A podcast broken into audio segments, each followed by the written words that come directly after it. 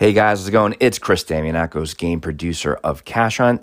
This is episode 19, season 3. And hey, it's coming up, guys. It's coming up actually in about a week or so, and that is good old Valentine's Day. And the biggest question when that comes up each and every year from one significant other to the other is what do we do? Do we go out for dinner? Do we go out for dinner in a movie? Do we go to a concert? Do we go for a walk? I don't know. There's just so many things that you could do, but you probably already have done. And sometimes you want to be a little bit more unique. So, one question that has come about is why not create a Valentine's Day scavenger hunt? Now, me personally producing scavenger hunts now for about 20 years, if you ever want to create one, it's really simple. So, a lot of people that create uh, a Valentine's scavenger hunt don't know how to go by it. And sometimes there's also an additional agenda what the scavenger hunt for a Valentine's Day um, experience would be. And we'll get to that in a moment. But if you are planning a Valentine's Day scavenger hunt for your significant other, it's really simple, guys. But it doesn't take, you know, it's not, doesn't have to be an elaborate scavenger hunt like what we do. You can do it very simple, and I'm going to guide you in regards to how to do that. First and foremost, what you want to do is plan where you want to host the scavenger hunt. Now, it's not going to be a, a, game like how we do games, like you're going against people. You want to have a scavenger hunt between you and your significant other. So you're experiencing it together. Again, you're not competing against anybody. This is just a private scavenger hunt on your own. So what you want to do is this take certain locations that are significant to both of you your first date, a special moment, a special location, etc. And I want you to go and visit those locations. When you create a good substantial list, it doesn't have to be of 100 locations, of course. Um, it could be 10, 15, 20, whatever you want it to be. But keep it significant. And that way, by keeping it significant, there's a memory attached to it.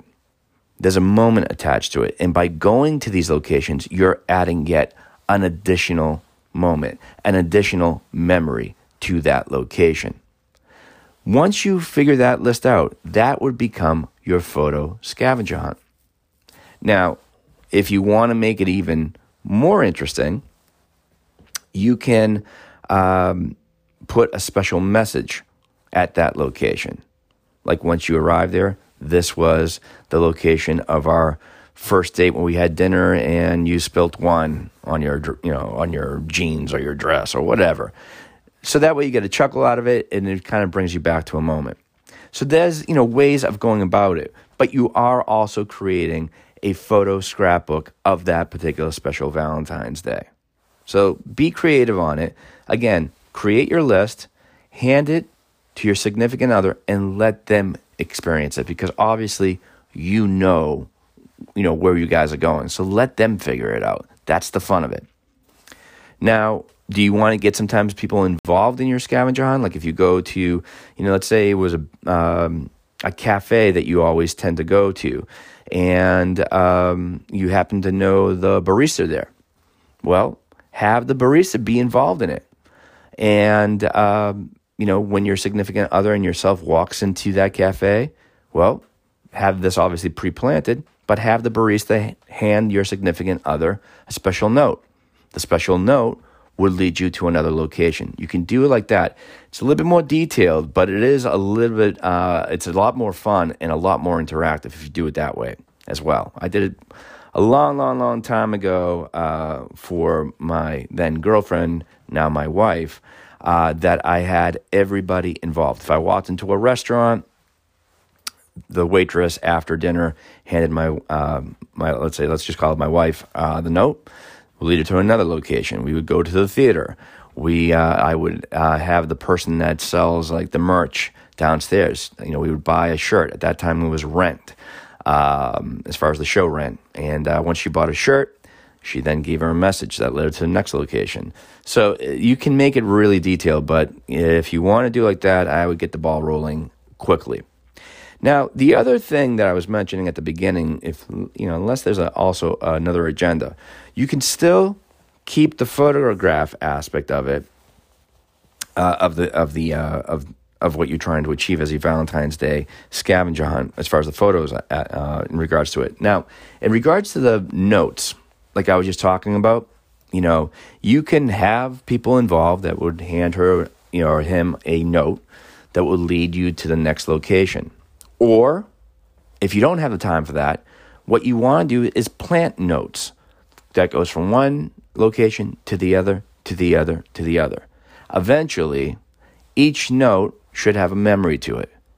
And then let the end spot be the final, the finale, if you will, that will lead to the most the most specialist spot in your relationship, a location that means the most to you both.